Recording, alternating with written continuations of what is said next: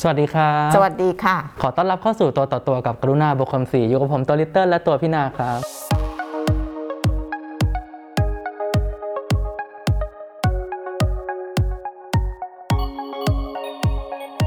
หลังจากหายไป2เดือน2เดือนเลยเหรอ2เดือนจริงๆพี่นามันนานมากนะสำหรับการหายไปของตัวต่อตัว เพราะว่าอุปสรรคใหญ่ของเราก็คือโควิดใช่นะตอนนี้ลิตเติ้ลก็ ปลอดภัยกลับมาสู่อ้อมอกของพวกเราได้แล้ว เดือนแรกอะเราหายไปเพราะว่าเราเว้นระยะห่างโควิด เออ แต่เดือนที่ 2 ที่หายไปเนี่ยเพราะหนูติดโควิด เอาละเพราะฉะนั้นกลับมาสัปดาห์นี้ก็จะว่าด้วยเรื่องของเหตุการณ์ 11 กันยายน เพราะว่าตรงเอ่อกับวันพอดี แล้วก็ครบรอบ 20 ปีพอดี แล้วก็ประจวบกับเหตุการณ์ที่เกิดขึ้นในอัฟกานิสถาน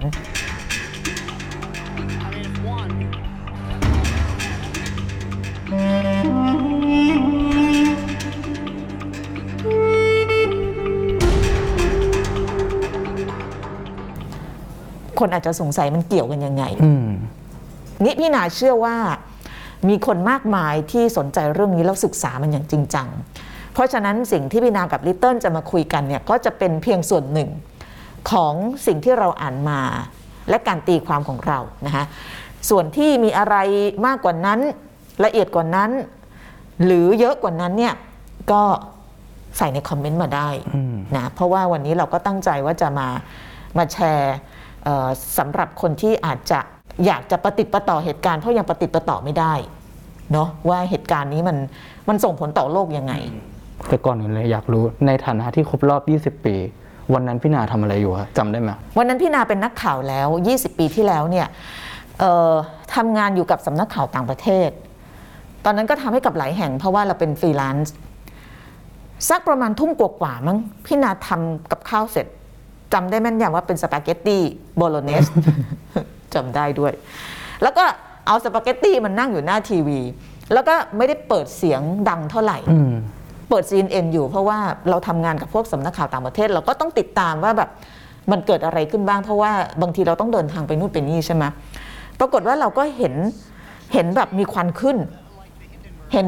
เห็นคือผู้ประกาศบอกบอกอะไรสักอย่าง แล้วก็มีมีแบบเหมือนกับมีมี วัตถุดำๆเนี่ยชนกับตึก แล้วควันก็ขโมงเออ แล้วก็เราก็ เอ๊ะ มันอะไรอะ่ะ มันทีเซอร์หนังเรื่องใหม่หรือเปล่า มันเหมือนมาก ปรากฏว่ามันขึ้นว่า breaking news อืมเราก็เลยเปิดเสียง ตอนนั้นผู้ประกาศ CNN จำไม่ได้ว่าเป็นใคร เขาก็ยังเขาก็ยังงงๆว่ามันเกิดอะไรขึ้น แล้วพี่นายเห็นจังหวะที่เครื่องบินอีกลำหนึ่งเนี่ย มันพุ่งเข้าชนตึกอีกตึกหนึ่ง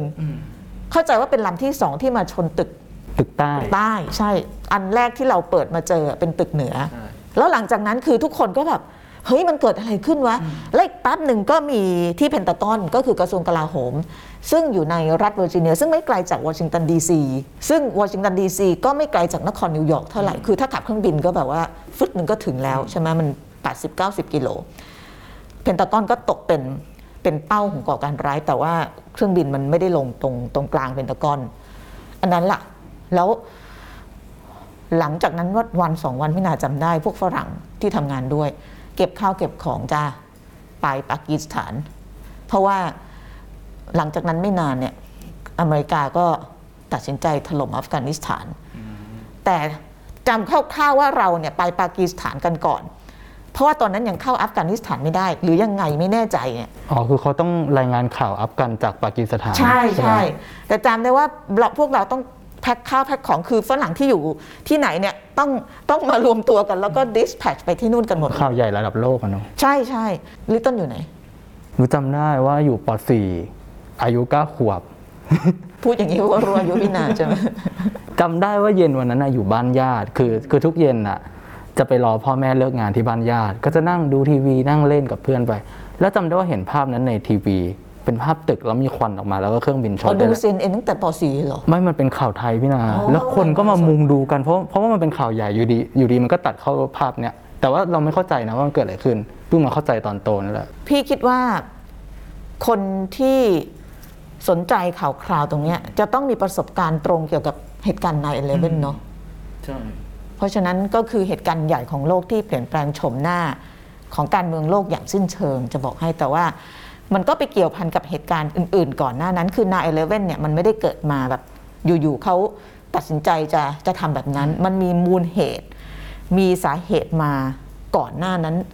นานมากนะคะซึ่งวันนี้เราจะพยายามเชื่อมโยงให้เห็นเหตุการณ์ แล้วมันก็ยาวต่อมาถึงอัฟกานิสถานในขณะในขณะนี้ด้วย คือเหตุการณ์9-11น่ะเกี่ยวพันโดยตรงกับสิ่งที่เกิดขึ้นในอัฟกานิสถานขณะนี้ ซึ่งหนูคิดว่าต่อให้ผ่านมา 20 ปีแล้วอะก็ยังคงมีคนถามคำถามเดิมว่าทำไมอัลกออิดะต้องโจมตีในวันนั้นพี่นาถามงี้เลยเหรอโอ้โหเอางี้เราจะเริ่มคุยยังไง เราจะหยิบเอาคำถามหนูว่าหยิบเอาคำถามมาหยิเพบราะเอาว่าคำถามมาเหตุการณ์เนี่ยคิดว่าคนน่าจะใช่ เข้าใจคือเราไม่กันหบแล้วอกอะเราจะไม่บอกว่าเอ่อคนที่ขับเครื่องบินผู้ก่อการร้ายมีกี่คนกี่คน เพราะว่า มันไม่ได้ให้ภาพกว้างกับเรา แล้วก็อาจจะมีคนรู้ข้อมูลตรงนี้อยู่แล้ว เพราะฉะนั้นวันนี้เนี่ยเราก็เลยรวบรวมคำถามของท่านผู้ชมเข้ามา แล้วก็จะเลือกตอบเอ่อจุดประสงค์ก็คือเพื่อที่จะให้เราเข้าใจสถานการณ์ในวันนั้นดีขึ้นว่ามันมาเกี่ยวพันกับเหตุการณ์ที่เกิดขึ้นในโลกปัจจุบันยังไงทำไมบินลาเดนและอัลกออิดะถึงโจมตีสหรัฐ อันนี้ใครจะตอบ ต้องพี่นาแล้วล่ะ พี่นาเหรอ เอางี้ อันนี้มันใหญ่เกินไอ้มันเล็กเกินไปเอาอันนี้สหรัฐกับซาอุคือผู้สร้างอัลกออิดะและไอซิสจริงหรือไม่เอาคำถามนี้ก่อนแล้วกันสหรัฐและซาอุคือผู้สร้างอัลกออิดะและไอซิสจริงหรือไม่คำตอบก็คือมีส่วนเหตุการณ์ในเอเลเว่นอย่างที่พี่บอกไปเนี่ยมันไม่ได้เป็นเหตุการณ์ที่อยู่ๆแล้วเกิดมา มันมีที่มาที่ไป แล้ว คนที่ติดตามการเมืองในตะวันออกกลางหลายคนก็บอกว่า ถ้าไม่อยากกลับไปไกลเพื่อที่จะเข้าใจเรื่องที่มันเกิดขึ้นวันนี้ให้กลับไปปี 1979 ซึ่งโลกของเราเนี่ยเกิดเหตุการณ์สองเหตุการณ์ที่มีผลต่อการเปลี่ยนแปลงภูมิทัศน์ของการเมืองตะวันออกกลาง กับโลกตะวันตกอย่างสิ้นเชิง ปี 1979 อันแรกที่เป็นเหตุการณ์สำคัญก็คือการปฏิวัติอิสลามในอิหร่าน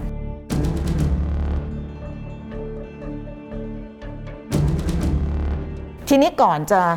มาดูว่าการปฏิวัติอิสลามในอิหร่านมันเกี่ยวอะไรกับอัลกออิดะแล้วก็ไอซิดแล้วก็สหรัฐแล้วก็ซาอุเนี่ยต้องต้องย้อนกลับไปก่อนปฏิวัติอิสลามนิดหน่อย คือลิตเติ้ลต้องเข้าใจว่าสมัยสมัยสงครามโลกครั้งที่หนึ่งครั้งที่สองเนี่ยมหาอำนาจเนี่ยอังกฤษกับสหรัฐใช่ไหมทีนี้ในตะวันออกกลางเนี่ยสองประเทศเนี้ก็มีบทบาทเยอะ เอากล่าวสำหรับในอิหร่านเนี่ยถ้าเกิดกลับไปเมื่อสักประมาณปี 1908เนี่ยปรากฏว่าอะไรที่สำคัญที่สุดในตอนนั้น ต่อเรื่องความมั่นคงต่อเรื่องเศรษฐกิจของตะวันตกคือน้ำมัน 1908เนี่ยปรากฏว่าอังกฤษเนี่ยประกาศค้นพบน้ำมันในอิหร่าน แล้วก็จำเรื่องคลองสุเอซได้ไหมอืมตอนนั้นอังกฤษก็เข้ามาช่วยขุดแล้วก็เอ่อฝรั่งเศสตั้งบริษัท อันนี้ก็คล้ายๆกัน กับในในอิหร่าน คือตอนนั้นเนี่ยมีการค้นพบน้ำมัน แล้วอังกฤษเนี่ยก็ก็ก็เป็นเป็นชาติอาณานิคมเออเป็นเป็นใหญ่แถวนั้น เขาก็ตั้งบริษัทขึ้นมา ที่ชื่อ Anglo Iranian Oil Company แล้วก็หุ้นส่วนส่วนใหญ่เนี่ยคือเป็นลักษณะของการให้สัมปทาน พูดง่ายๆก็คือพอสัมปทานปั๊บเนี่ยคนที่ได้ประโยชน์มากๆเนี่ยก็คือบรรดาพวกชาติตะวันตกก็คือพวกอังกฤษ ตอนนั้นเนี่ยอังกฤษเนี่ยเอ่ออาศัยน้ำมันของอิหร่าน ในการสร้างความรุ่งเรือง ทั้งเรื่องของความมั่นคงนะเพราะต้องใช้เดินเรืออืมนะแล้วก็เรื่องเศรษฐกิจด้วยมีปฏิวัติอุตสาหกรรมมีอะไรช่วงนั้น เพราะฉะนั้นเอ่อน้ำมันเนี่ยมันเป็นคอมมูนิตี้หรือว่าเป็นสินค้าที่สำคัญมาก ปรากฏว่าตอนนั้นวิธีที่อังกฤษใช้กับอิหร่าน รวมถึงสหรัฐด้วยเนี่ยก็คือเหมือนกับไปไปทรีตเขาเหมือนกับยังเป็น เป็นอาณานิคมอะเหมือนกับตอนที่คลองสุเอซจำได้ไหมที่ที่เอ่อผู้นำของอียิปต์ไม่พอใจแล้วยึดคืนกลับมา มันมันเกิดลักษณะของการทำดีลลักษณะนี้เยอะในตะวันออกกลาง ปรากฏว่าตอนนั้นเนี่ยอิหร่านก็ก็ไม่พอใจแต่ทำอะไรไม่ได้ ทีนี้ก่อนจะเกิดปฏิวัติอิสลามเนี่ยมันมีผู้นำ ของอิหร่านคนหนึ่งลิตเติ้ลเคยอ่านประวัติศาสตร์แล้วรู้จักโมซาเดกไหมคุ้นๆนะพี่นาเออโมซาเดกนี่ถ้าไปพูดถึงชื่อนี้กับคนอิหร่านเนี่ยคือเป็นเป็นเป็นวีรบุรุษโมซาเดกเนี่ยเป็นสกอล่าเป็นคนที่ฉลาดมากนะแล้วก็เป็นเป็นคนที่มีแนวคิดเรื่องชาตินิยม เพราะตอนนั้นรู้สึกว่าอังกฤษมากอบโกยผลประโยชน์ในอิหร่าน โดยที่คนอิหร่านไม่ได้อะไรเลย แล้วโมซาเดกเนี่ยปรากฏว่าเอ่อช่วงนั้นเนี่ยมีการจัดการเลือกตั้ง แล้วก็ได้รับเลือกตั้ง เข้ามา โมซาเดกพอเข้ามาปั๊บเนี่ยนะคะ ก็รู้สึกว่าเออถูกทางตะวันตกเนี่ยกอบโกยผลประโยชน์ไป เหมือนอียิปต์เลยเออผู้เหมือนนำคนอียินั้ปนต์อะใช่ที่ลุกขึ้นต่อต้านควีนคลองสุเอซใช่ใช่นั่นแหละได้ดูเรื่องเดอะข่าวใช่ใช่ไหมคือมันเป็นกระแสกระแสที่มันเกิดเวลามันเกิดขึ้นอย่างอาหรับสปริงมันก็จะเกิดคล้าย ๆกัน ในตะวันออกกลางก็เช่นกันในช่วงนั้นเนี่ยพอต่อต้านเขาเรียกจักรวรรดินิยมอะเออมันก็จะมีลักษณะของความพยายามจะเอาสมบัติ ซึ่งมันเป็นสมบัติของชาติอะอย่างน้ำมันเนี่ยโอ้ว่าทำไมอยู่ๆตะวันตกเข้ามาแล้วมาเอาน้ำมันของเราไปโดยที่แบบว่า ขุดไปแล้วให้เรา 20%แล้วเอาไป 80%อย่างเงี้ยเหรอแล้วแล้วก็ทำอะไรวะเนี่ยน้ำมันอใช่ยู่ไหมในชาติเขาด้วยนะเออนั่นน่ะสิ เพราะฉะนั้นไอ้ไอ้มันก็เกิดความคิดเรื่องของชาตินิยม แล้วโมซาเดกเนี่ยเป็นเป็นคนฉลาดมาก แล้วเป็นนักชาตินิยม แล้วก็แถมได้รับเลือกตั้งมาด้วย พอได้รับเลือกตั้งเอ่อมาปั๊บเข้ามาก็เอ่อมีนโยบาย เขาเรียกเป็น nationalize ก็คือจะเอาบริษัทน้ำมันที่อังกฤษเป็นเจ้าของเนี่ยกลับคืนมาเพื่อที่จะเอาประโยชน์มาให้ประชาชนส่วนใหญ่ ปรากฏเกิดอะไรขึ้นมาโดนจับขังคุก เพราะชาติตะวันตกไม่ยอม ใช่ คือมันคือผลประโยชน์นะคะมันผลประโยชน์เอิ่มตอนนั้นเนี่ยโมซาเดกพยายามออกพรบยึดกิจการน้ำมันคืนมา ตอนนั้นเนี่ยถ้าลิตเติ้ลไปดูสารคดีเนี่ยเขาบอกว่าคนที่อยู่เบื้องหลังการ โค่นล้มรัฐบาลโมซาเดกเนี่ยคือ CIA เมื่อกี้ปิ๊งขึ้นมาในหัวเลยพี่นาว่า CIA หรือเปล่าเดี๋ยวไม่ได้พูดลอยๆนะ ไปดูสารคดีของ Frontline นะของ Frontline ของ PBS ของอเมริกาทำเรื่องนี้ดี แล้วก็มีของอัลจ z ซีราภาษาอังกฤษจะไม่ได้แต่เกี่ยวกับเรื่องปฏิวัติอิหร่านเนี่ยก็พูดชัดเจนแล้วอาจจะมี MI6 ของอังกฤษเข้ามาด้วยอ๋อที่ร่วมที่ร่วมกันขจัดโมซาเดกแล้ว แต่ว่าหลักฐานเชิงประจักษ์เนี่ยก็คือโมซาเดกเนี่ยถูกจับขังคุกจนกระทั่งเสียชีวิต 10 กว่าปีอะเพราะฉะนั้นอันนี้มันเป็นจุดเริ่มต้นของความไม่พอใจของคนอิหร่าน คือมันมันแบบมันเริ่มฝังรากอะว่าเออตัวเองถูกกอบโกยผลประโยชน์อะเห็นไหมเวลามันมีขัดแย้งในแอฟริกาเหมือนกันมันจะเริ่มมาจากเนี่ยอาณานิคมอืมแล้วมันเป็นคล้ายๆเป็นผลพวงของอาณานิคม หรือของการกอบโกยผลประโยชน์ในช่วงนั้นเนี่ยแต่ในกรณีอิหร่านเนี่ยก็คือเอาเอาเนี่ยเริ่มจากโมซาเดกเลย มันก็เริ่มก่อลัทธิความเป็นชาตินิยม แล้วก็ความต่อต้านชาติตะวันตกขึ้นมา แต่ตอนนั้นเนี่ยตะวันตกก็ต้องมีต้องมีหุ่นเชิดตัวเองปกครองไม่ได้นี่ หุ่นเชิดก็คือเอาราชวงศ์ปาลาวีกลับมา แต่ว่าก่อนหน้านั้นเขามีกษัตริย์นะต่อก่อนหน้านั้นมีกษัตริย์แต่ว่ามันมีความวุ่นวายมีการเปลี่ยนแปลงพี่พี่ไม่ได้เล่าพี่ตัดต่อมาถึงตรงนี้เลย เพราะว่าแค่จะโยงมาถึงทำไมเอ่ออิหร่านจึงไม่พอใจสหรัฐแล้วเป็นเป็นแบบจงเกลียดจงชังมาจนถึงปัจจุบัน ก็คือเอาคนที่ตัวเองรู้สึกว่าใช่สบายใจมาใช่ใช่เอาคนที่ที่สนับสนุนแล้วก็เวลคัมตะวันตกนะตอนนั้นเนี่ยก็คือเออพระเจ้าชาปาลาวี ซึ่งก็ก็ใครๆก็รู้ว่าถูกแบกโดยสหรัฐ แล้วช่วงนั้นเนี่ยเขามีการสนับสนุนด้วยนะ ให้ก่อตั้งตำรวจรับหน่วยซาวักหรือซารักอะไรเนี่ยที่ออกไปข่มขู่ประชาชนน่ะคือเป็น state police อะเป็นเป็นรัฐตำรวจอะเพื่อที่จะออกมาควบคุมประชาชนที่เริ่มไม่พอใจสหรัฐในช่วงนั้น นึกถึงข่าวสัปดาห์ที่แล้วเลยพี่นาเรือนจำอันนั้นน่ะที่มีคลิปหลุดออกมาเออนั่นแหละที่มันเคยเป็นเรือนจำของพระเจ้าซาร์เออทีนี้ภายใต้การปกครองพระเจ้าชาเนี่ยคนก็คนก็เริ่มไม่พอใจแล้วก็เกิดอิหม่ามที่มีอิทธิพลทางความคิด ก็คืออายาตอลลาห์คอไมนีซึ่งตอนนั้นเนี่ยก็ก็เริ่มลุกขึ้นมา พูดถึงเรื่องของการต้องเปลี่ยนแปลง แล้วท่านก็ต้องลี้ภัยไปอิรัก แล้วจากนั้นก็ไปอยู่ฝรั่งเศส แต่ว่าไอแนวความคิดเรื่องของการที่จะเปลี่ยนแปลงสังคม เปลี่ยนแปลงโค่นล้มเนี่ยมันเกิดขึ้น แล้วก็นำมาสู่การปฏิวัติอิสลามในอิหร่านเมื่อปี 1979 ตอนนั้นเนี่ยก็คือพระเจ้าคนออกมาประท้วงเยอะมากประท้วงเยอะมากแล้วก็ช่วงนั้นพระเจ้าชาก็ปกครองลำบากละ เพราะว่าคนไม่เอาอะอืมต่อให้คุณมีกำลังตำรวจมีอะไรมากมาย แต่ว่าคนไม่เอาแล้วคนออกมาแล้วช่วงนั้นมันเป็นช่วงของสงครามเย็นอ๋อใช่นะมันก็จะมีพวกแบบกลุ่มเสรีชนนักศึกษาที่แอคทีฟเรื่องการเมือง คือมันเป็นกลุ่มแบบยุคบุปผาชนเออยุคไทยก็ 14 ตุลา 6 ตุลาอะไรแถวๆนั้นนะเพราะฉะนั้นการเมืองคนหนุ่มสาวเนี่ยมี มีมีพลังมากช่วงนั้น แล้วก็เป็นตัวจุดที่ทำให้เกิดการเปลี่ยนแปลงอืมจนกระทั่งพระเจ้าชาเนี่ยเอ่อก็ต้องออกนอกประเทศ ตอนนั้นท่านบอกว่าไปฮอลิเดย์แล้วก็ไม่ได้กลับมาเลย แล้วก็อายาตุลลอฮ์คอมเมนีก็เดินทางกลับ คือตอนที่คอมเมนีลีภัยอยู่ฝรั่งเศสอะก็มีกระบวนการรณรงค์ มีการทำวิทยุทำตอนนั้นมันต้องเป็นแผ่นพับเนาะมันไม่มีอินเทอร์เน็ตอะแผ่นพับเอาวิทยุเอาอะไร shortwave อะไรเงี้ยกลับมาส่งสารเรื่องการปฏิวัติของประชาชน มาให้คนอิหร่าน มันก็เริ่มก่อตัวขึ้นคนก็เริ่มรู้สึกว่ามีที่ยึดเหนี่ยว การเปลี่ยนแปลงจะเกิดขึ้นได้ ไม่เอาหุ่นเชิดของสหรัฐอีกต่อไป พระเจ้าชานี่ถูกมองว่าเป็นหุ่นเชิดของสหรัฐไม่เอา แล้วก็หลังจากนั้นเนี่ยปรากฏว่า พระเจ้าชาก็เป็นมะเร็ง แล้วท่านก็ขอเข้าไปรักษาตัวในสหรัฐ สหรัฐก็อีหลักอีเหลื่อตอนนั้นไม่รู้จะทำยังไง ตอนนั้นช่วงน่าจะตรงกับประธานาธิบดีจิมมี่คาร์เตอร์ เพราะว่ากลัวว่าจะเกิดผลพวงตามมา ถ้าเกิดให้ชาเข้าสหรัฐ แล้วก็ปรากฏว่าในที่สุดก็ก็ยอม เพราะว่าถือว่าเป็นพันธมิตรเก่า พอชาได้รับอนุญาตให้เข้าไปรักษาตัวในสหรัฐเกิดอะไรขึ้นหลังจากนั้นรู้ไหมนักศึกษาอิหร่าน ยึดสถานทูต อ๋อที่เขามาทำเป็นหนัง ใช่อาโก Argo ใช่ อันนั้นเกิดหลังจากปฏิวัติอิสลามไม่นานปีเดียวกันด้วย ไปยึดเพราะอะไรรู้ไหม มันมีนักศึกษาอิหร่าน ซึ่งยังมีชีวิตปัจจุบันน่ะให้สัมภาษณ์บอกว่า ช่วงนั้นอะสิ่งที่เขากลัวคือเขาไม่ไว้ใจสหรัฐ กลัวว่าสหรัฐเนี่ยจะมาใช้ CIA แล้วก็จับทำเหมือนตอนโมซาเดกเอาเข้าคุกอีก อ๋อคือล้มล้างปฏิวัติอิสลาม คือคนไม่ไว้ใจสหรัฐเลย แล้วก็ตอนนั้นน่ะเขาบอกว่าเอ่อโคเมนีไม่ได้รับรู้เรื่องของการยึดสถานทูตด้วยซ้ำไป แต่ว่าพอตอนหลังมันรู้ก็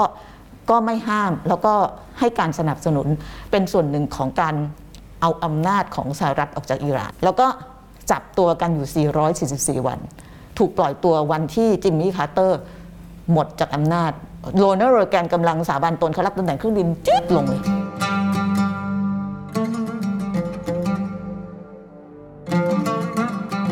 อันนี้คือจุดเริ่มต้น แล้วมันมาเกี่ยวอะไรกับซาอุอะ เออหนูกำลังจะถามเลยว่ามันเกี่ยวกับสาวเหนื่อยมากเล่านาน เกี่ยวกับซาอุเพราะว่า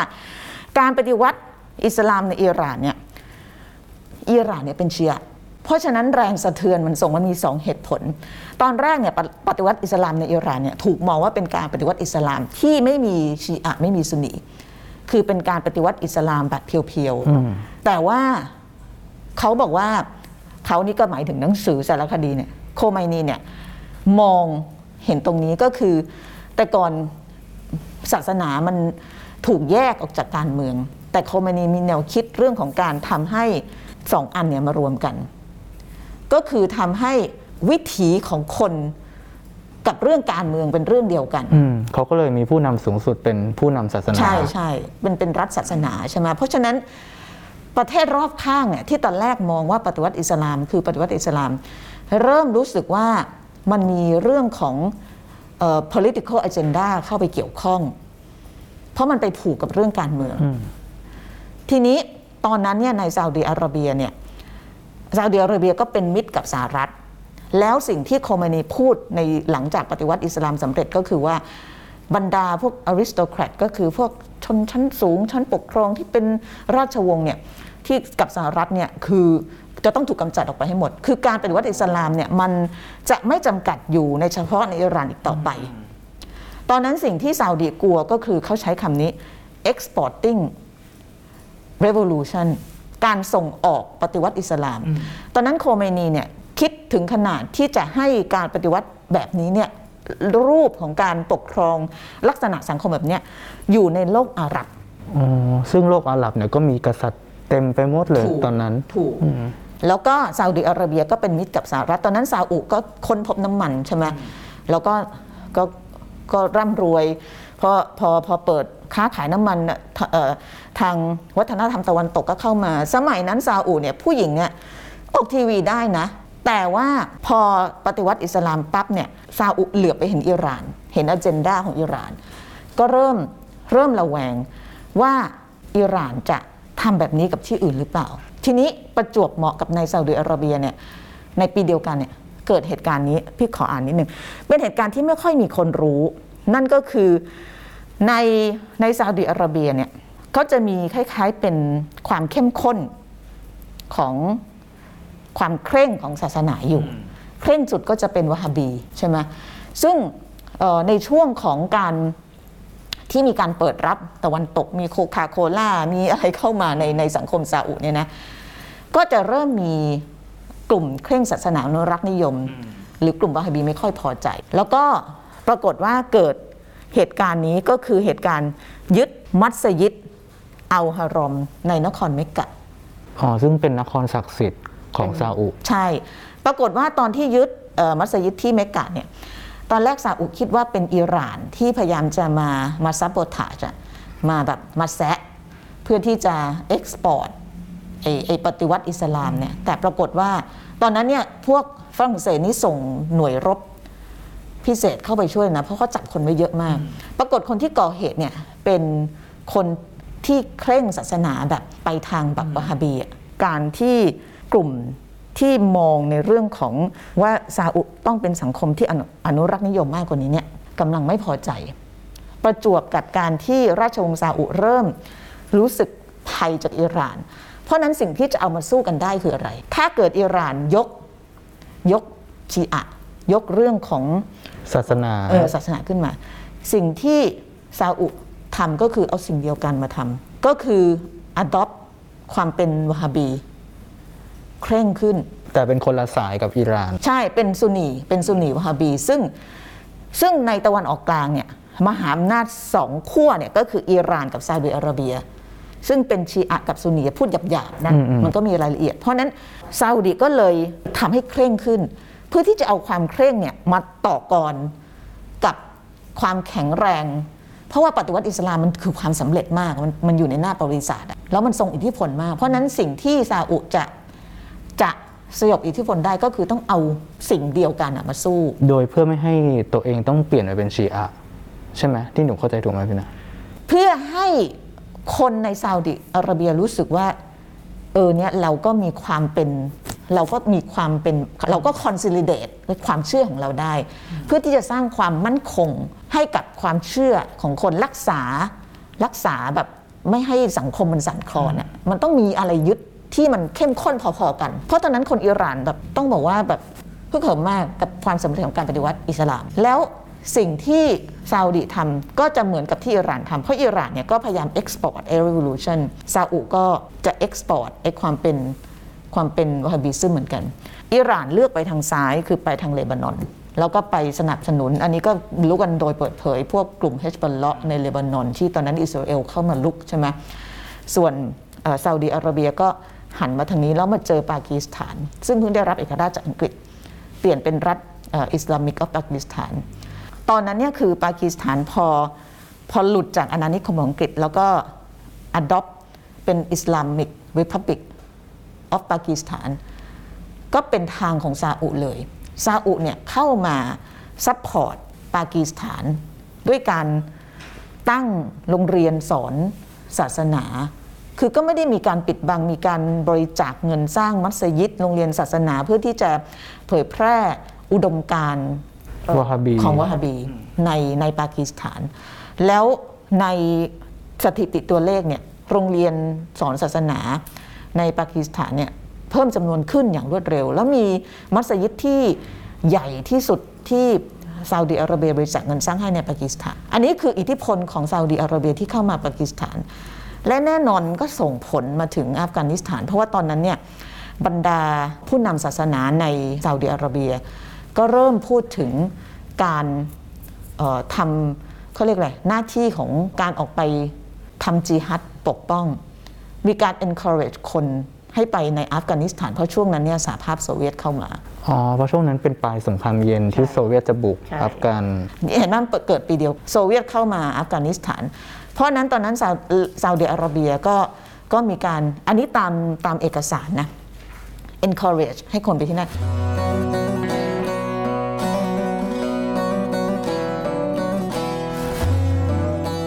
คนที่ไปอัฟกานิสถานน่ะรุ่นแรกๆเนี่ยแล้วก็ไปพร้อมด้วยเอ่อยังคิดเคร่งเคร่งศาสนา ใช่ก็คือโอซามาบินลาเดนโอซามาบินลาเดนเนี่ยไปที่นั่นตอนนั้น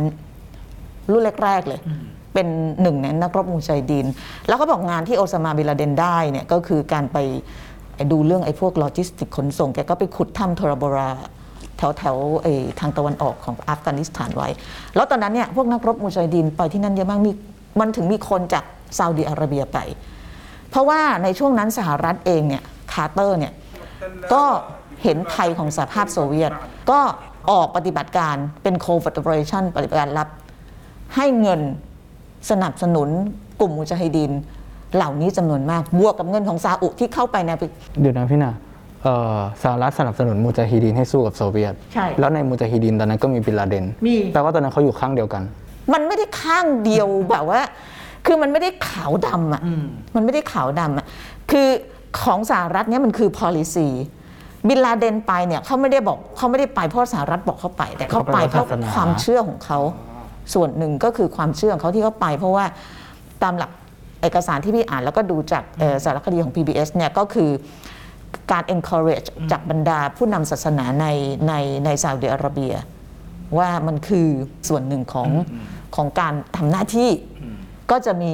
บรรดามุจาฮิดีนจากเอ่อซาอุดิอาระเบียไปกันเยอะ ความบังเอิญของมันเนี่ยก็คือสหรัฐเนี่ยก็อัดเงินสนับสนุน มันมีคลิปเลยนะ ถ้าใครกลับไปดู พวกคลิปเก่าๆ สารคดีเก่าๆ เนี่ยเขาเปิดหน้าเลย CIA ไปปากีสถาน แล้วก็ไปเอาเงินให้คนนะแล้วบอกให้ไปซื้ออาวุธเพื่อจับอาวุธต่อสู้กับสหภาพโซเวียตคือแบบเปิดเผย อันนี้ก็คือการเข้ามาของสหรัฐในสงครามอัฟกานิสถานก็คือ เพื่อที่จะกั้นไม่ให้สหภาพโซเวียตแผ่ขยายอำนาจมาได้ เพราะว่าถ้าแผ่ได้เข้าปากีสถานเข้าอิหร่าน มันไปต่อไงใช่ไหม เพราะนั้นสหรัฐก็คือปิดกั้นอิทธิพลของสหภาพโซเวียตซาอุดิอาระเบียก็มีอีกอ g e n d a หนึ่ง ก็คือเพื่อที่จะตีกันอิหร่านแล้วก็ขยายแนวคิดของตัวเอง แล้วก็เงินเยอะ เพราะว่าค้าน้ำมันรวยมาก แล้วก็อัดเงินให้มหาศาลเงินจากซาอุ จากสหรัฐ อาวุธจากสหรัฐไปอยู่ที่มูจาฮิดีนแล้วก็รบกับสหภาพโซเวียต ยันกันอยู่ 10 ปีก่อนสหภาพโซเวียตจะแพ้ เพราะฉะนั้นถามว่าสหรัฐกับซาอุคือผู้สร้างอัลกออิดะจริงหรือไม่คำตอบคืออะไร มีส่วน มีส่วน แล้วไอซิสอะไอซิสมันก็เป็นเอ่อเขาเรียก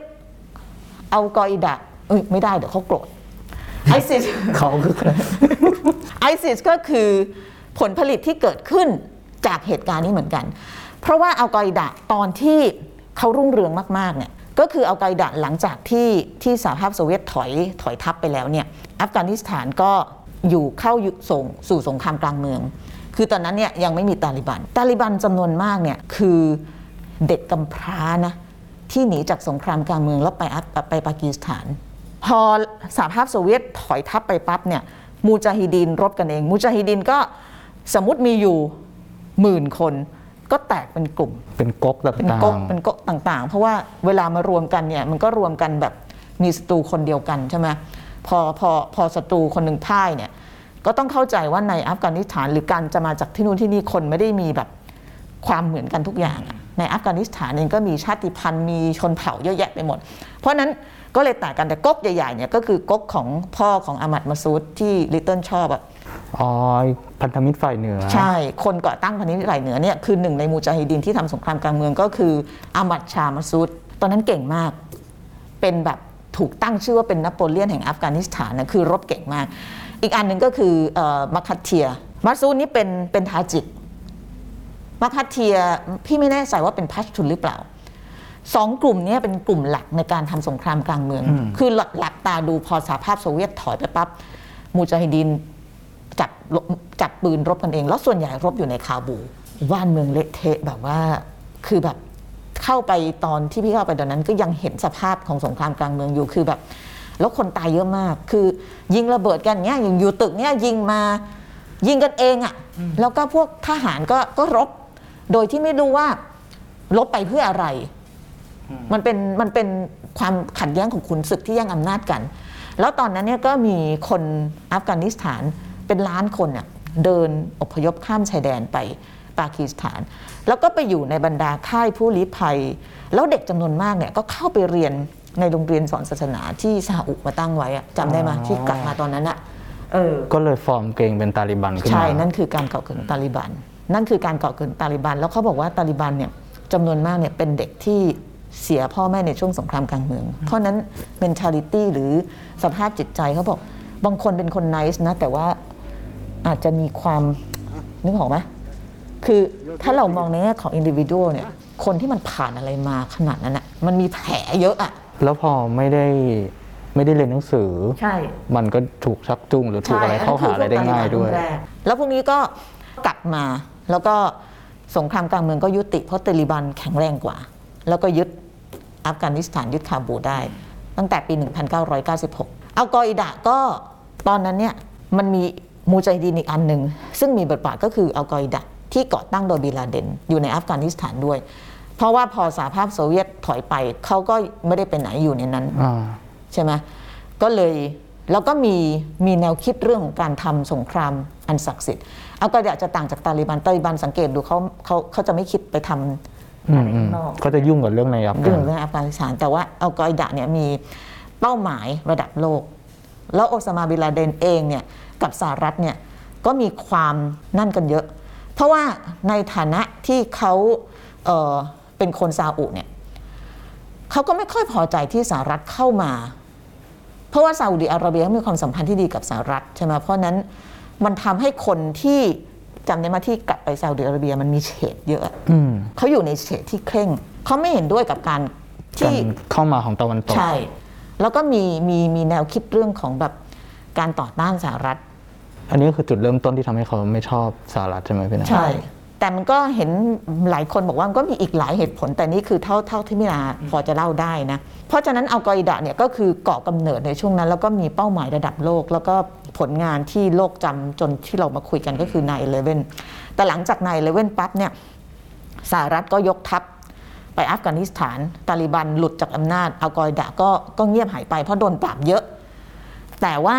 ช่วงที่อัลกออิดะรุ่งเรืองเนี่ย มันก็มีแฟรนไชส์มีสาขาเกิดขึ้นมากมาย คือ export อุดมการณ์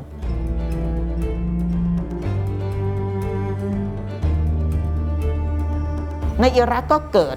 แฟรนไชส์ของอัลกออิดะคนที่เป็นคนตั้งแฟรนไชส์คนหนึ่งก็คือซาคาวี เป็นสมาชิกอัลกออิดะในอิรัก แล้วคนนี้ก็คือคนที่มองว่าแนวทางอัลกออิดะเนี่ยไม่ work เพราะว่าทำอะไรสหรัฐไม่ได้อีกเลยตั้งแต่ nine eleven แล้วก็เป็นคนที่มีความคิดเรื่องสงครามศักดิ์สิทธิ์ เรื่องของแบบเอ่อสร้างคอลิฟะรัฐคอลิฟะอะไรเงี้ยขึ้นมาคอลิฟะก็ต้องไปศตวรรษที่ 7 นู่นใช่ไหมอันนี้ก็จะไม่เล่าแต่ว่าไอ้แนวคิดคอลิฟะคนที่ติดตามการเมืองตะวันออกกลางก็จะรู้ ก็มีแนวคิดนี้ แล้วก็มีแนวทางของตัวเอง อิรักช่วงนั้น พอสหรัฐถล่มอัฟกานิสถานเสร็จ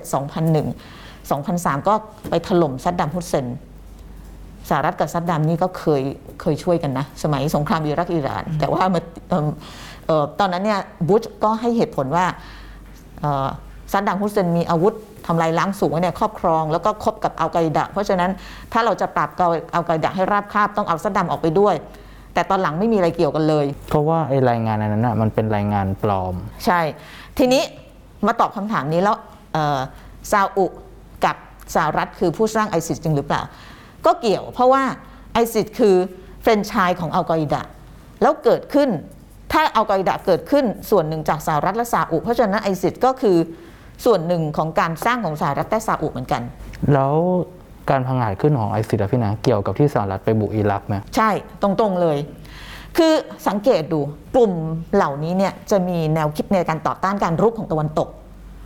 การที่สหรัฐบุกอิรักก็คือการรุกรานแผ่นดินอันศักดิ์สิทธิ์ของชาวมุสลิม ใช่ก็อิรักนี่เคยเป็นเมืองหลวงของคอลิฟะนะในช่วงที่อาณาจักรอิสลามรุ่งเรืองอะ เพราะฉะนั้นซากาวีตอนนั้นก็ก็แต่เหตุการณ์ในอิรักที่มันสร้างไอซิสได้เนี่ยก็เพราะว่าเวลาพวกสหรัฐไปบุกที่ไหนเนี่ยพอบุกเขาจะมีคำนี้ regime change เวลาอ่านข่าวไอ้พวก foreign policy เวลาเขาพูดถึงเรื่อง regime change ก็คือว่าสมมติพี่เป็นคนทำนโยบายต่างประเทศสหรัฐ เราจะมองซีเรีย เราจะคุยกันว่าเราจะ regime change หรือเปล่า regime change หมายถึงเปลี่ยนตัวผู้นำหรือเปล่า หรือว่าจะแค่แสะแสะในอิรักเนี่ยคือ regime change คือเป้าหมายคือการเปลี่ยนตัวผู้นำคุณเป็นตำรวจโลกจริง ๆ เนาะแบบว่าเขาอยู่เฉยๆก็ไม่ได้ด้วยนะต้องแบบทีนี้พอเปลี่ยนตัวก็คือต้องกำจัดซัดดัมฮุสเซน ทีนี้พอกำจัดแล้วเนี่ยจะออกไปเฉยๆก็ไม่ได้ เพราะว่าหน้าที่ก็คือว่าถ้าเราทิ้งซากไว้แบบนี้เนี่ยมันก็จะทำให้เกิด ไอ้ bad element กลุ่มก่อการร้าย แล้วก็มาทำร้ายเราอีก เพราะฉะนั้นแนวนโยบายต่างประเทศของสหรัฐก็คือว่า พอ regime change หรือว่าเปลี่ยนผู้นำแล้ว ก็ต้องสร้างประชาธิปไตยเหมือนที่เราเห็นในอัฟกานิสถาน เหมือนที่เราเห็นในอัฟกานิสถาน อันนั้นคือสิ่ง อันนั้นคือแพทเทิร์นของสหรัฐ เข้าไปในอัฟกานิสถานพอตาลิบันหายไป ก็รีบิวประเทศก็คือมีรัฐธรรมนูญ มีการเลือกตั้ง มีอะไรต่างๆ นานา อิรักก็เช่นเดียวกัน แต่ว่าในอิรักเนี่ยมันขลุกขลักกว่ามาก เพราะว่าในมันจะมีสอง ส่วนที่สำคัญเวลาเกิดการเปลี่ยนแปลงในในแก่บ้านเมืองพวกเนี้ยอันอันแรกเนี่ยก็คือเรื่องของเฉพาะหน้าคือเรื่อง law and order ก็คือการรักษาความเรียบร้อยลิตเติ้ลคนลองคิดดูว่าไอ้ประเทศที่มันเกิดสงครามกลางเมือง อยู่ๆผู้นำที่เคยคุมทุกอย่างได้หายไปเนี่ยอะไรจะเกิดขึ้นวุ่นวายเลยมันวุ่นวายนะนี่คือสิ่งที่เกิดขึ้นในอิรัก เพราะว่าในอัฟกานิสถานเนี่ยที่มันไม่วุ่นวายไม่เห็นภาพของการปล้นฆ่าปล้นสะดมเนี่ยเพราะว่าตาลิบันคุมอยู่ จำได้ไหมตอนบอกว่าเราเข้าคาบูมา เพราะว่าเรากลัวการปล้น อันนั้นคือสิ่งที่ที่มันเกิดขึ้นในอิรักในอิรักเนี่ยมันไม่มีแบบนั้น เพราะว่าทหารซัดดัมก็แตกทัพหมด พอเจ้านายหาย ลูกน้องก็หาย หายหมดแล้วก็ทหารสหรัฐเข้าไปก็งงๆว่าฉันจะทำยังไงดีกับคนไปปล้นนู่นฆ่านี่อะไรเงี้ยมันแล้วทหารไม่ได้ถูกฝึกมาให้เป็นตำรวจ มันคนละสกิลกัน เพราะฉะนั้นในอิรักมันเลยวุ่นวายมาก พอวุ่นวายมากเนี่ยแล้วก็ช่วงเปลี่ยนผ่านก่อนที่สหรัฐจะให้มีการเลือกตั้งในอิรักเนี่ยก็มีเขาแบบเอ่อไม่ถึงกับเป็นรัฐบาลเป็นผู้ดูแลเรื่องการเปลี่ยนผ่าน ก็เป็นคนอเมริกันเข้ามา แล้วเขาบอกว่าถ้าจะถอนรากถอนโคนซัดดำก็ต้องถอนรากถอนโคนกำลังของซัดดำด้วย ทหารของซัดดำก็ปลดทหารซัดดำปลดตำรวจซัดดำปลดคนที่เคยทำงานรัฐบาล ซึ่งส่วนใหญ่เป็นซุนนีออกหมดเลย แล้วคนพวกนี้อยู่ๆก็ตกงานเขาก็มีลูกมีเมียต้องต้องเลี้ยง เงินเดือนก็ไม่ได้ แล้วคนที่เคยช่วยสหรัฐปราบซัดดัมก็ไม่ยอมให้เงินเดือนเขา มันก็เลยทำให้เกิดความไม่พอใจ ในบรรดาคนที่มีทักษะในเรื่องของการรบอะอิซาคาวีมันก็อ๋อ ก็เลยไปดึงคนพวกนี้มาเข้ามาเพราะเขามีแรงจูงใจอยู่แล้วใช่ที่เขาจะใช่ต้านสหรัฐใช่ เพราะฉะนั้นสังเกตดูอัลไกดาอัลกออิดะไอซิสคือคือซุนนีซาคาวีก็ไปเอาคนพวกนี้เข้ามา แล้วสหรัฐก็พอพอเอาซัดดัมออกไป ใครจะขึ้นมา ก็ต้องเอารัฐบาลชีอะก็มีเลือกตั้งแล้วก็ back รัฐบาลชีอะขึ้นมา มันก็เกมเลย เพราะว่าซาคาวีก็ได้ทหารซุนนีมา สิ่งที่ซาคาวีใช้สิ่งที่ไอซิสใช้เนี่ยเขาบอกมันมีความโหดเหี้ยม แล้วก็สุดโต่งมากกว่าอัลกออิดะก็คือใช้เขาเรียกเป็น sectarian war Se- Se- ก็คือ Se ก็คือเอ่อหลักเขาเรียกว่าเป็นเป็นนิกายอืมเอาคนสร้างความเกลียดชังระหว่างซุนนีกับชีอะในอิรักก็คือ ไปคาบอม ไปฆ่าไประเบิดมัสยิดของชาวชีอะชีอะก็เริ่มรู้สึกไม่พอใจว่าพวกซุนนีเนี่ยมาทำแล้วก็กลายเป็นความเกลียดชัง แล้วก็ไประเบิดที่มัสยิดที่ซามาราก็เลยกลายเป็นสงครามกลางเมือง หนูเคยอ่านว่าไอซิสอะจะมี level ของความโหดมากกว่าอัลกออิดะเพราะว่าใช่ไอซิสเนี่ยใช่โจมตีคนมุสลิมด้วยกันถูกที่เป็นอีกนิกายถูกแต่อัลกออิดะจะเล่นต่างชาติ อันเนี้ยถูก เพราะว่า ตอนนั้นอัลกออิดะก็มองว่าไอซิสสุดโต่งมาก เพราะไอซิสซาคาวีเขาเคยพูดว่าจะชนะได้เนี่ยมันต้องมันต้องแรง แล้วก็ใช้วิธีคือใช้ sectarian war ซึ่งซึ่งมันไม่เคยเกิดขึ้น สร้างความเกลียดชังระหว่างคนสองนิกายให้แบบให้เกลียดกันที่สุดอะถึงเข้าไส้แล้วก็จับอาวุธห้ามหันกัน แล้วพอมันวุ่นวายสิ่งที่เขาต้องการคือทหารสหรัฐก็คุมไม่ได้ สหารสหรัฐก็โดนโดนแบบโดนทั้งทางตรงทางอ้อมเสียหายเยอะมากในอิรัก จนกระทั่งต้องถอนส่งถอนกำลังออก นั่นคือเขาบรรลุเป้าหมายก็คือขับไล่ทหารต่างชาติออกจากแผ่นดิน แล้วก็ในแง่ของความแข็งแรงตอนนั้นก็มีมากกว่าไอซิสใช่ไหมไอซิสก็มีมากกว่าก็ก็ประกาศเลย บอกว่าขั้นตอนต่อไปคือการตั้งรัฐอิสลาม นี่คือปฏิปต่อให้ให้ให้ให้ฟังคร่าวๆ อาจจะตกรายละเอียดไปบ้าง แบบนี้แปลว่าถ้า 20 ปีที่แล้วอัลกออิดะไม่ได้ก่อเหตุในวันๆสหรัฐก็อาจจะไม่บุกอิรักและก็อาจจะไม่มีไอซิดใช่เหมือนทุกวันนี้ถูกต้องเป็นไปได้ คือถ้าไม่เกิดเหตุการณ์9 11เนี่ยสหรัฐจะจะเอาเหตุผลอะไรไปบุกอัฟกานิสถานตาลิบันเขาอยู่มา6ปี ก็คงอยู่ต่อไป ก็คงอยู่ต่อไป แล้วถ้าเกิดสหรัฐไม่บุกอัฟกานิสถาน ก็ก็ไม่มีก็ไม่ได้บุกอิรัก แล้วพอไม่บุกอิรักก็ไม่มีไอซิสดูมันเป็นลูกโซ่เลยนะพี่นา แต่ว่าทั้งนี้ทั้งนั้นเนี่ยถ้าเรากลับไปตั้งแต่ยุคที่อังกฤษเจอน้ำมัน แล้วก็ไปเอาโมซัดเด็กเข้าคุก แล้วก็เอา CIA เอาอะไรไปไปเอาเขาลงจากอำนาจต่อมาถึงปฏิวัติอิสลามในอิหร่าน เห็นไหมคือมันจะมีความเชื่อมโยงของเหตุการณ์มาตลอด คือสิ่งที่มันเกิดขึ้นที่เราเห็นในอัฟกานิสถานวันนี้มันคือผลจากไป หนึ่งเก้าศูนย์หกร้อยปีที่แล้วอะแล้วมันจะจบได้ยังไงอะในเมื่อมันแบบมันไม่จบหรอกถูกลิตโยงเติ้ลกันมาอย่างนี้ตลอด เพราะว่าไอสิ่งที่เกิดขึ้นในอัฟกานิสถานวันเนี้ยอีก 10 ปีถ้าเรามาคุยกันเนี่ยมันก็จะมีเรื่องให้เราต่อไปเรื่อยๆ คือประวัติศาสตร์เนี่ยมันไม่เคยขาดตอน เวลามันเกิดเหตุการณ์เอ่อที่มันเป็นเหตุการณ์เมเจอร์ของโลกอะอย่างปฏิวัติอิสลาม9-11เนี่ยอิมแพกเนี่ยมันส่งต่อมาเป็น 10 ปี แล้วมันก็จะต่อไปเรื่อยๆ มันคือการเชื่อมต่อกันทางประวัติศาสตร์ มันคือสิ่งที่เกิดขึ้นผลผลผลผลผล มีคนพูดถึงพวกทฤษฎีสมคบคิดเยอะพี่นาว่าแบบนายวันๆเนี่ยจริง ๆ แล้วเนี่ยเป็นแผนการของสหรัฐหรือเปล่า ที่ตึกถล่มเนี่ยเกิดจากระเบิดที่วางไว้ที่ฐานตึกหรือเปล่า อันนี้อันนี้พี่ตอบเร็วๆนะ เดี๋ยวลิตเติ้ลเป็นคนตอบ พี่ว่าไม่ใช่ เพราะว่าถ้าเกิดจากที่เราอ่านเราดูเราอะไรมาเนี่ย มันมีที่มาที่ไปอะคือมันสสถานการณ์เหตุผลสอดคล้อง โดยเฉพาะมันมีหลักฐานอะทั้งจากการให้สัมภาษณ์ทั้งเหตุการณ์ที่เรารู้ว่ามันเกิดขึ้นจริงๆอะใช่ใช่ถ้ามันเป็นสมคบคิดคุณจะอธิบายเหตุการณ์ก่อนหน้านี้ที่มันเกิดขึ้นได้ยังไง คือประเด็นเนี้ยมันมันดังจนขนาดที่ว่ามีคนทำสารคดีมาหักล้างเลยนะว่า ที่คนบอกว่าเป็นระเบิดแล้วตึกถล่มลงมาตรงๆอะไม่ใช่เพราะว่า มันเกี่ยวข้องกับโครงสร้างของตึกที่มันโดนไฟไหม้เป็นชั่วโมง ตัวโครงสร้างอาคารเนี่ยมันก็เลยพังถล่มแล้วลิตเติ้ลว่าไงหนูก็ว่ามันก็ไม่น่าใช่นะมันไม่มีเหตุผลอะไรที่จะต้องทำแบบนั้นนะเมื่อเราชั่งน้ำหนักกับสิ่งที่เราอ่านมานะที่ว่าที่คือไม่ได้พี่นาอ่านอย่างเดียวนะ แต่ว่าเห็นด้วยเวลาเราดูหนังดูสารคดีดูอะไรเนี่ยมันคือเรื่องจริงอะ่ะคือคือบางทีการอ่านเนี่ยมันอาจจะแต่งขึ้นได้ใช่ไหมแต่พอที่เราเห็นเป็นภาพเคลื่อนไหว เป็นเสียง เป็นอะไรเนี่ยมันมันก็ยากที่จะบอกว่ามันมันถูกแต่งขึ้น เพียงแต่ว่าการตีความเนี่ยของพี่หรือของใครๆมันอาจจะมีความผิดเพี้ยนผิดพลาดกันบ้าง แต่มันก็เป็นการตีความแต่ถามว่าเหตุการณ์มันเกิดขึ้นจริงไหมมันเกิดขึ้นจริง แต่ทุกวันนี้ก็ยังมีคนเชื่อนะว่ามันเป็นฝีมือของรัฐบาล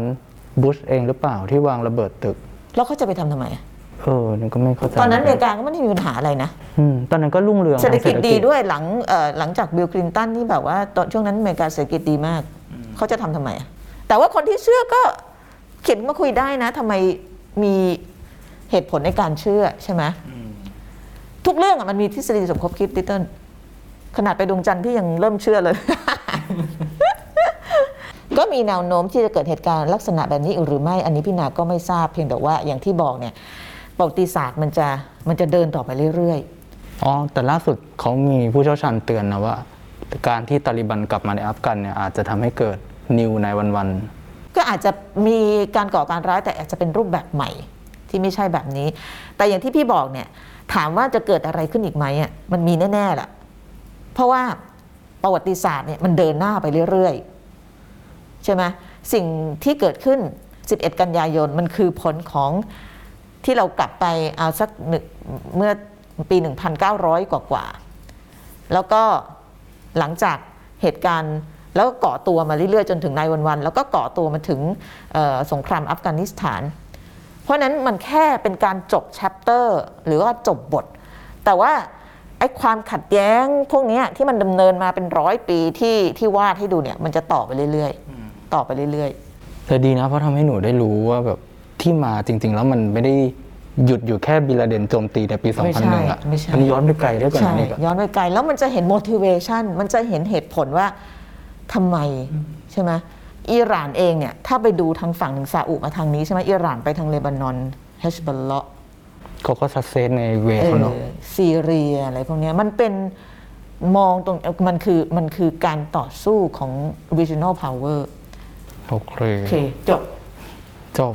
สวัสดีค่ะ50นาทีพี่นา เมื่อกี้ยาว 50 นาที พี่พูดไปได้ยังไง 50 นาทีดิเดินนี่ยาวที่สุดเท่าที่เราเคยถ่ายมาเลยนะ